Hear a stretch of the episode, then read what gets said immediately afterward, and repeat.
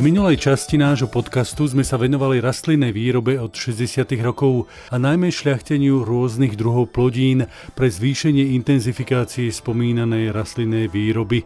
Hovorili sme najmä o obilninách, dnes sa pristavíme pri hektárových výnosoch aj pri ďalších plodinách. S intenzifikáciou rastlinnej výroby bola spojená aj chemizácia.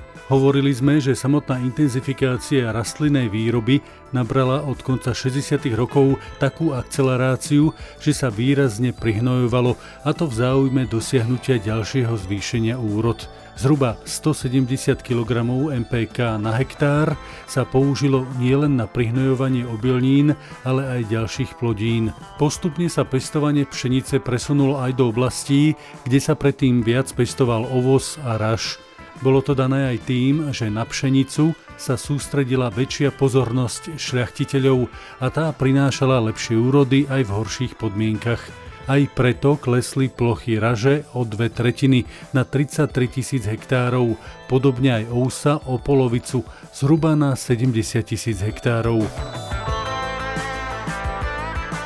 Tak sa podarilo oproti 30. rokom 20. storočia zvýšiť celkovú produkciu obilnín o viac ako 1,5 násobok, a to aj po odpočítaní menších osevných plôch.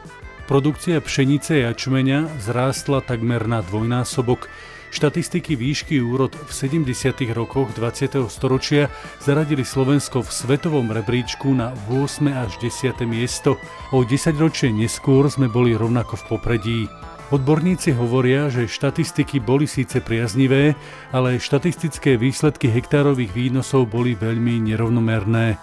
Najúrodnejším bol, ako to už býva, vtedajší západoslovenský kraj a obilnicové okresy Žitný ostrov, Považie, teda okresy Dunajská streda, Nové zámky, Levice, Galanta a Topolčany, Trenčín a Nitra.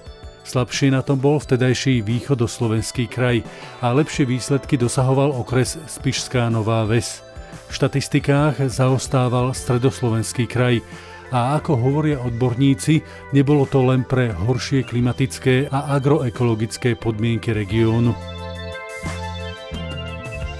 Zvyšovanie úrod rôznych plodín, najmä obilnín, bolo výsledkom výskumu, ale aj celého radu skúšobní, ktorých bolo vtedy po celom Slovensku 18 a úlohou bolo skúšať jednotlivé druhy plodín v rôznych oblastiach a tiež výrobných podmienkach a ďalších ukazovateľoch.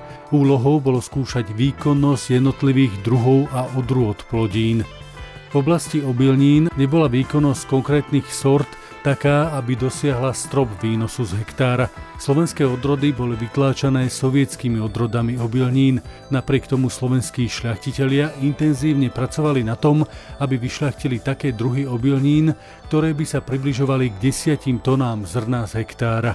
V podstate bolo treba dosiahnuť také parametre, ktoré by si prvovýrobca pochvaľoval aj v súčasnosti. Nové odrody mali nižší vzrast, silnejšie steblo, nepoliehali, dali sa zavlažovať a boli rezistentné proti chorobám a škodcom. Na konci 70. rokov sa postupne dostávali do popredia slovenské odrody, a to Istra, Košútka, Danubia, Iris, Ilona a ďalšie. Veľmi sa pokročilo v tom období aj v šľachtení kukurice. Od 60. rokov úspešne fungoval v Trnave výskumný ústav kukurice, ktorý dnes už neexistuje. Rovnako sa sústredilo šľachtenie aj v Topolníkoch – Šľachtenie a výroba osív bola podľa odborníkov technológie veľmi zložitá. Pri šľachtení sa kládol dôraz na samoopelivé línie a konštrukciu a skúšanie experimentálnych hybridov. Seminárstvo kukurice sa sústredilo do viacerých podnikov na západnom Slovensku a napríklad aj do oblasti Veľkého Krtíša. V spomínanom období sa vybudoval aj väčší podnik na produkciu osív kukurice, a to v Ostrove pri Piešťanoch. Pripomeňme ešte, že v 70. rokoch bola doriešená aj rajonizácia jednotlivých plodín. Podľa nej sa v rastlinnej výrobe určilo, ktorom regióne je vhodné pestovanie akej plodiny. Tak sa mohol dosiahnuť lepší výnos a aj lepšia kvalita. Rozdelenie bolo podľa regiónov, ich klimatických a výrobných podmienok. Podľa toho sa vypracovali 4 zóny vhodnosti danej plodiny – Napríklad pšenica bola rozdelená do 8 zón hodnosti. Najväčšie zastúpenie pšenice na ornej pôde mala byť v 4 zónach. Jačmeň mal napríklad tri zóny vhodnosti. Od najlepšej, kde sa pestoval sladovnícky jačmeň, cez prechodnú, kde sa zhruba tretina úrody využila na sladovnícke účely a až po tretiu zónu, kde sa pestoval jačmeň najmä na krmovinárske účely. O niektorých ďalších plodinách si povieme na budúce.